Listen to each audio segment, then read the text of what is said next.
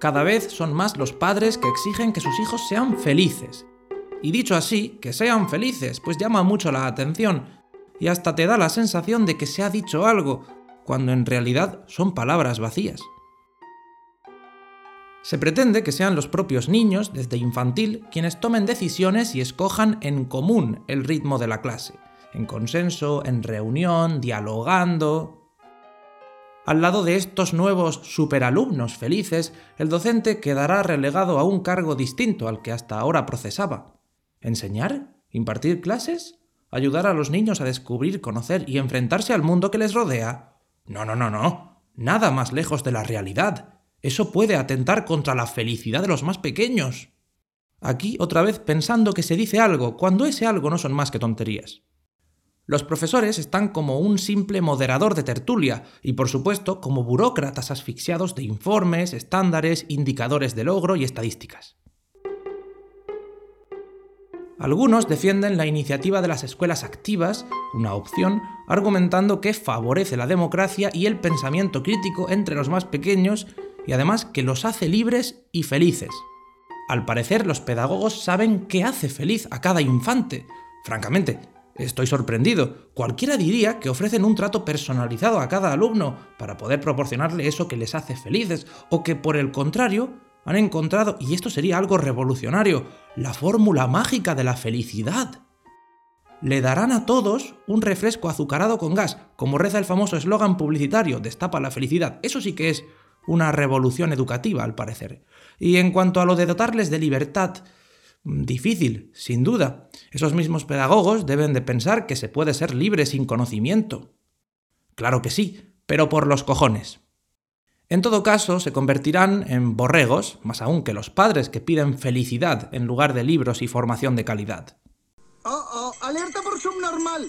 Alerta por subnormal. Con esto de las escuelas activas esperan que cada alumno aprenda a su ritmo, cuando le llegue el momento, como si cayera del cielo el conocimiento o fuera algo contagioso que se pegase por contacto.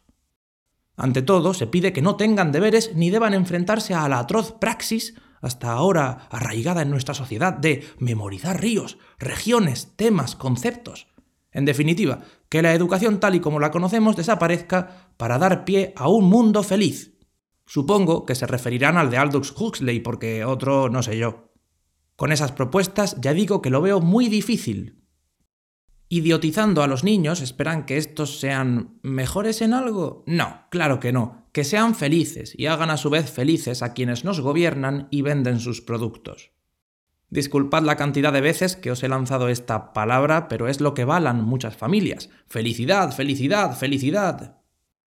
Algunos padres son como polillas, solo que en lugar de dirigirse hacia la luz, lo hacen hacia los centros escolares que cuentan con pantallas, iniciativas guays y planes alternativos como estos. Pero bueno, tú eres tonto.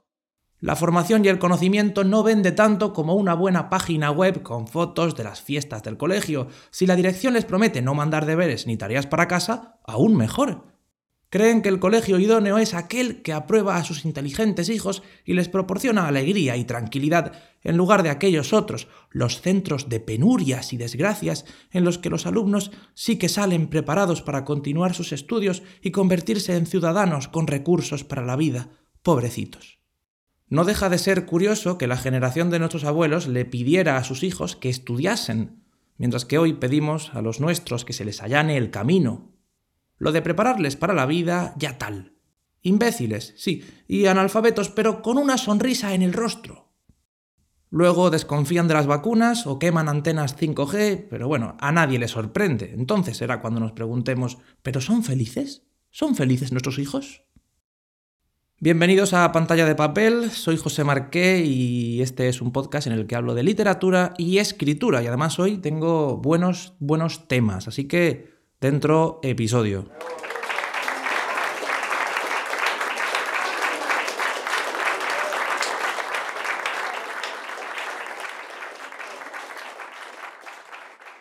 Hoy quiero hablaros de la que ha sido para mí la primera lectura de 2021, la novela Simón de Miki Otero, editada por Blackie Books, la editorial con nombre de perrita que diseña ediciones muy bonitas de tapa dura.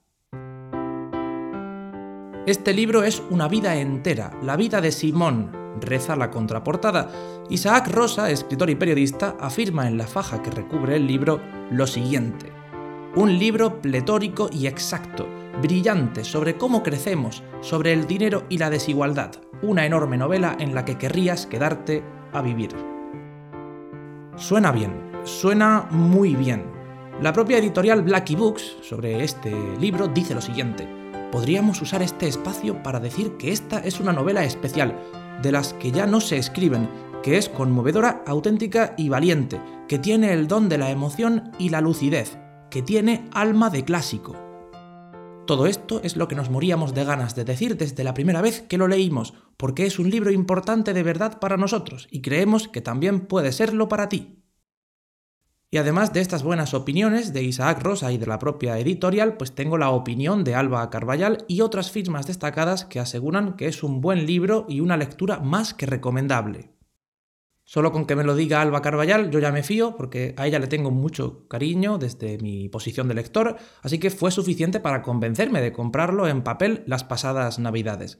Ahora que lo he terminado, ahora que lo he leído completo, pues llega el momento de escribir mi reseña y he de decir que empecé fascinado y acabé detestando en cierta manera la obra. Esto hay que matizarlo mucho y por supuesto os pido que comprendáis que es mi humilde opinión, por lo que a vosotros puede pareceros el mejor libro del universo, podéis pensar que lo que ellos dicen, esas buenas palabras de que parece un clásico, de que es conmovedora, pues que se queda corto, que es mucho mejor, pero en mi caso no lo es así. Y por mucho que pensemos de manera diferente, no significa eso que vosotros estéis equivocados o que yo sea un imbécil prepotente, porque la opinión, y eso es importante, siento que esta coletilla innecesaria la tengo que dar, la opinión es como el culo, cada persona tiene una, y a continuación os voy a mostrar la mía. Empecemos pues por el principio analizando esta obra y lo que es la, la lectura de Simón. Yo no conocía a Miki Otero, es decir, es lo primero que leo suyo y al mismo tiempo también es lo primero que leo de la editorial Blackie Books, a la que le he empezado a tener mucho cariño o le empecé a tener mucho cariño al llegar a este libro y empezar a familiarizarme con la editorial. Vi alguna entrevista al autor para también poder conocerlo a él en cierta manera y busqué algo de información sobre él, no tanto de la novela porque no quería eh, saber nada prácticamente de ella, quería que me sorprendiera lo máximo posible. Di comienzo a la lectura una noche fría, con las piernas bajo las enaguas, al calor del brasero, y pasé un rato espléndido, casi mágico, relajado con esa novela. El hecho de que fuera una lectura en papel en lugar de en digital ayudó a relajarme y a concentrarme. Esto también me predispuso a disfrutarla mucho más y por tanto a darle una mejor valoración como cuando ves una película en el cine en lugar de en tu móvil tirado en el sofá. En los primeros capítulos conocemos al protagonista, que se llama Simón, quien aún es un niño pequeño, y también conocemos a su primo mayor, Rico.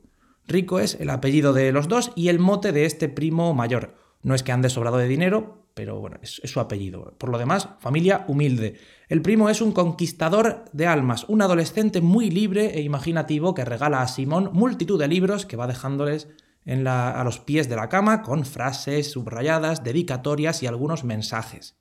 Con esta tradición de regalarle libros y proporcionarle una puerta detrás de otra a la literatura, convierte a este chico o, lo o despierta en él, mejor dicho, un lado creativo, pero sobre todo fantasioso en ese pequeño chico que es Simón. Pero de un día para otro, Rico, el primo, desaparece, no se sabe por qué, y empieza una especie de juego para reencontrarse con él o saber qué ocurrió, y entonces eh, Simón tiene que seguir las pistas que parece ser que conducen a un tesoro del que todo el mundo habla. Todo está en los libros, nos dice continuamente Simón, recordando a su primo, que es en teoría el autor de esta frase o el, o el que primero la dijo, y al mismo tiempo Simón, que recuerda a su primo, vive a su sombra. Ahí, en el momento de la desaparición, es cuando comienza la novela. Entonces vemos cómo se enfrenta este chico a la vida y lo que ocurre cuando crece, así como lo que le pasa a los diferentes personajes de su ambiente, tanto los nuevos que llegan como los que son amigos de toda la vida. Continuamente nos evocan citas de novelas y se respira un aire mágico que a mí me encantó, casi como si fuera una novela de aventuras pero noté que a partir de la mitad de la historia pega un importante bajón. Todo lo que antes era ideal y fantástico pasa a, ser cotidiano y mísero. la realidad golpea continuamente a los personajes y rompe ese ambiente en el que el lector se había sumergido, o esa es la impresión que a mí me da. Imagino que el autor eh, lo hace a propósito, evidentemente, para dar así contraste y criticar esa visión idealista en la que uno puede conseguir lo que se pretenda con esfuerzo y dedicación, ese tema de esos mitos del éxito. Y la verdad es que esa crítica no me parece mal, eh, que pase de ser idealista a, mm, como diríamos, pues pesimista la novela, no está mal. Pero lo que sí quiero criticar es que incluya muchos, muchísimos diálogos en los que algún personaje hace lo que yo llamo dar sermones. Y con esto no destripo nada de la trama, pues es una especie de extra prescindible, es decir, que sobra, algo así como mensajes de concienciación que nos lanza el autor. Y me refiero a que en mitad de una conversación, pues un personaje se queje del origen de los alimentos, o de las plantaciones de soja, o la movida de la quinoa, que te golpeen con los antepasados negreros de alguien o los disturbios sucedidos en una escena por la que el protagonista pasa de largo y de la que no forma parte, elementos que a mí personalmente me sacan de la historia y que aunque como pequeño guiño pues puedan estar bien, se vuelven excesivos y en ocasiones demasiado extensos. Al principio, cuando era un único personaje el que de vez en cuando soltaba comentarios de este tipo, pues pensaba que se trataba de un personaje pesado y que por esa condición de ser el cansino de turno, pues soltaba esos sermones, pero luego resulta que no, que, que son mensajes al lector y que hay muchos. Se nos invita a reflexionar en esta lectura sobre elementos de la vida real que sí nos afectan y no son ajenos a nosotros, pero que en realidad nada tienen que ver con la novela. Y eso, acompañado de la pérdida de la magia y la aventura, pues me llevó a cansarme del libro antes de terminarlo. Lo leí entero, sí, pero cada vez sentía que se dedicaban más párrafos a todo eso, ajeno a la novela, aunque pueda ser cercano al lector, y no me gustaba nada. Yo no soy editor, por supuesto, soy un don nadie cualquiera y mi opinión no es relevante, pero soy el presentador de este programa que hago desde mi casa, con escasos medios, y aquí vengo a compartir mis impresiones y lecturas con quien voluntariamente quiera escucharlas. Y de Simón he de decir que tiene cosas muy buenas, Cosas que me han gustado mucho y que al principio me llevaron a hablar muy bien del libro, y otras, que empiezan a llegar después, que a mí me sacan de su historia y que son las que me han hecho no disfrutar la obra, aunque empezase con tantas ganas. Me parece que he entendido la película. ¿La policía sabía que los de asuntos internos les tendían una trampa? ¿Qué dice? Aquí nadie ha hablado de esas cosas. Es que si me aburro yo me las invento. Mi capacidad de atención es reducida. Es por ello que, contrariamente a lo que dije en Twitter de forma prematura, no recomiendo esta obra, porque a mí no me ha gustado. Para mí habría sido más eficaz que esa lista de obras que Miki Otero leyó para documentarse de cara a darte estos mensajes, pues que esa lista de ensayos, pues con una pequeña sinopsis o un pequeño resumen, pues que se hubiese publicado aparte, sin el envoltorio ficticio de la novela Simón. Y podría hacerse en un blog, en la página web de la editorial, en redes sociales, en la prensa, de manera que quien esté interesado realmente en leer alguno de esos ensayos, pues que pueda acudir directamente a la fuente original, en lugar de tragarse el sermón superficial que te disparan en la novela, a veces repetidas veces, y que solo sirve para apartarte durante varios párrafos de la historia principal, que ya digo pasa a un segundo plano y casi se dispersa entre tanto sermón y entre tanta escena sobrante. Hay otro ejemplo de esto que no es necesariamente un sermón, pero sí es una escena prescindible y es un momento en el que una amiga del protagonista se lo lleva al puerto de Barcelona para enseñarle un barco con lonas en las que aparecen dibujados personajes como Piolín. Eh, con decir un barco de Piolín ya sabéis a qué me refiero y a qué se refiere el, el autor. Al lector esto puede hacerle gracia, ¿vale? No tiene por qué estar mal. Este acontecimiento podría haber tenido algún tipo de relación con el protagonista, con Simón, o con su primo, o con sus amigos, pero realmente no es así. El protagonista y su amiga ven el barco, la amiga le explica que las fuerzas y los cuerpos de seguridad están preparados para intervenir y a otra cosa, mariposa. O sea, no, no hay nada, no, no importa esta escena. Sobra, la quitas y el libro no cambia en absoluto. Bueno, sí, cambia a mejor. ¿Conocéis el arma de Chekhov? Es un principio dramático por el cual cada elemento que se incluya en la historia o la narración debe tener un papel más o menos importante. Pero en cualquier caso, que influya en la trama e impulse esta hacia la siguiente escena o que, como mínimo, pues tenga sentido. Anton Chekhov sostuvo lo siguiente. Elimina todo lo que no tenga relevancia en la historia, nos dijo. Si dijiste en el primer capítulo que había un rifle colgado en la pared, en el segundo capítulo o en el tercero, este debe ser descolgado inevitablemente. Si ese rifle no va a ser disparado, no debería haber sido puesto ahí. La pistola cuando se saca para disparar, el que la saca para enseñarle es un parguela. Esta novela está llena de armas colgadas que se descuelgan para comentar aspectos de ellas, pero que no son disparadas en ningún momento, y eso, como bien diría Chekhov, pues sobra. Por tanto, no debería haber pasado a la versión final de la obra, la que llega al lector por 23 euros. Encontraremos sin duda muchas excepciones a esta regla, la literatura es libre y muy flexible, yo siempre digo que todo es posible y que todo puede estar bien. Siempre que me han preguntado, ¿qué te parece si hago esto en una obra? ¿Tú crees que puede quedar bien? Pues yo siempre digo que sí, que puede quedar bien, que puede estar genial, pero añado una coletilla, que es si se hace bien. Si se hace bien, pues estará genial, si se hace mal, pues será un desastre. Considero que en Simón eso de reflejar la realidad desde el punto de vista del autor y de los ensayos que ha leído para documentarse sobre dichos puntos, pues no queda del todo bien. Pero no te enfades, lector de Simón, que me has escuchado hasta este punto, pues necesito tu ayuda, así que no te enfades eh, o enfádate, pero que te sirva para hacerme este pequeñito favor. ¿Serías tan amable de escribirme un correo a marquemepese.icloud.com? Lo dejo en las notas del episodio, como siempre, para que no haya dudas. marquemepese.icloud.com o contactar conmigo por redes sociales, arroba marquemepese, contándome tu opinión sobre este libro y contestando a esos puntos que yo he resaltado como negativos? Lo digo porque me gustaría mucho, y lo digo en serio, me gustaría mucho conocer otros puntos de vista sobre esta novela, aunque solo sea para poder entender todas esas afirmaciones que la venden como la panacea e incluso aseguran que podría ser un clásico o estar a la altura de estos, que ya digo yo que no.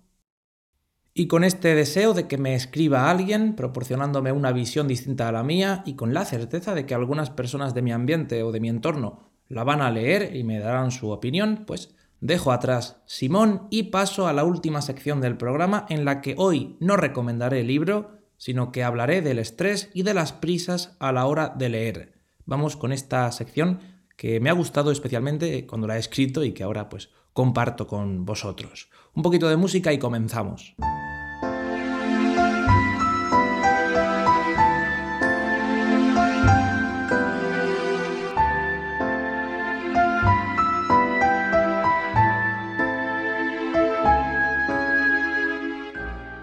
Me suelen decir que leo muchísimo e incluso me preguntan de dónde saco el tiempo para ello.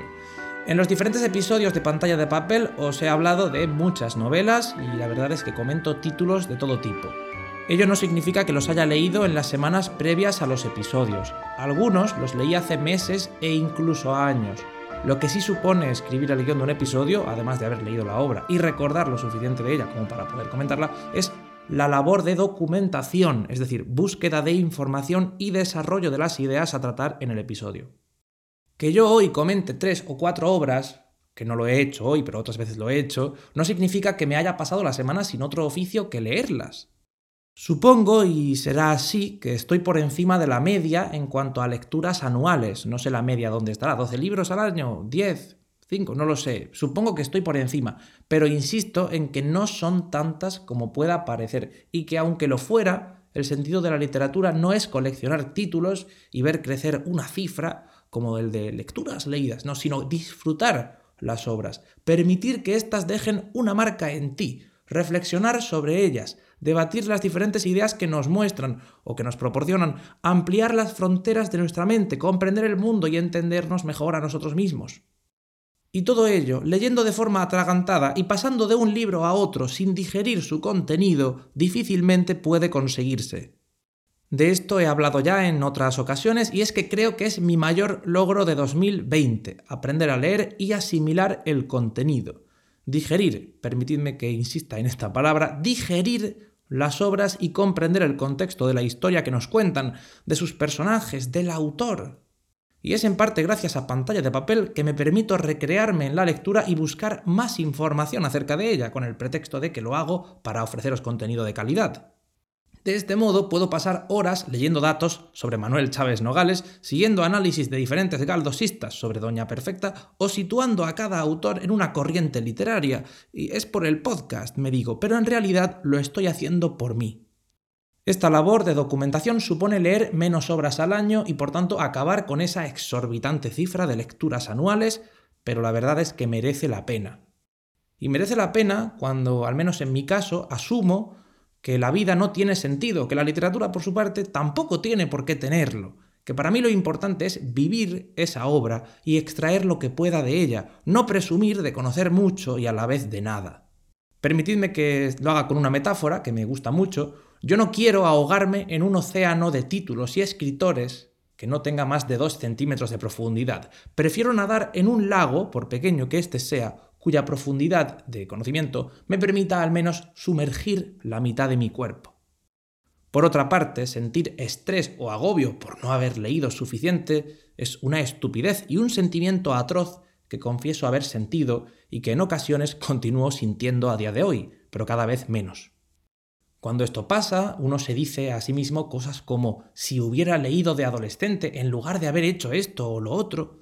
Yo hice lo que consideré importante en cada momento o lo que me pareció bien. No puedo estar echándome en cara el pasado. Bueno, corrijo, puedo hacerlo, puedo estar culpándome, fustigándome, pero es estúpido. Como sentirte mal por no leer tanto como ese influencer o como ese podcaster que probablemente no lea tanto ni tan bien como afirma, o como culpabilizarte por no leer más que alguien que en realidad trabaja leyendo manuscritos y editando libros, que es su trabajo.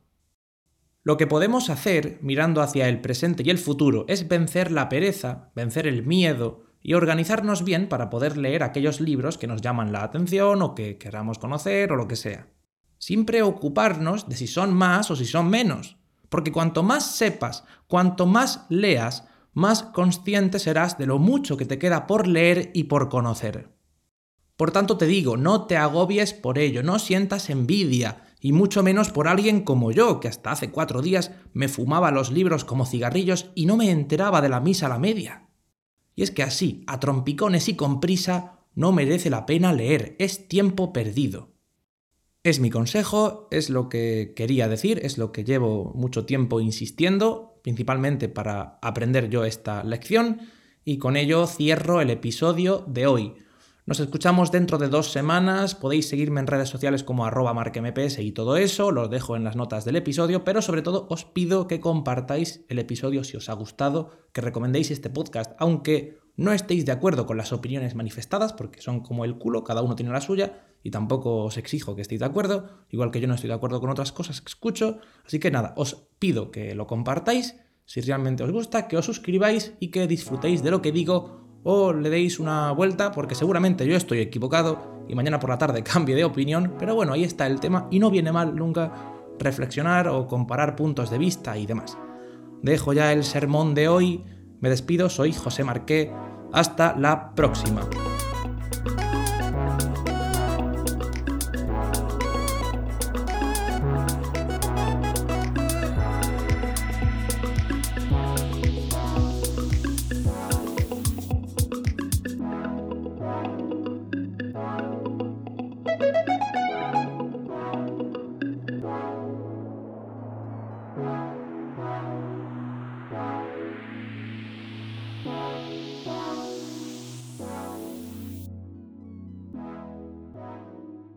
Tranquilo, tranquilo. Iros para allá, venga. Estoy en un sitio muy peligroso. y Aquí hay gente muy peligrosa. ¿ya está o no? ¿Ya está o no? Oíros para allá.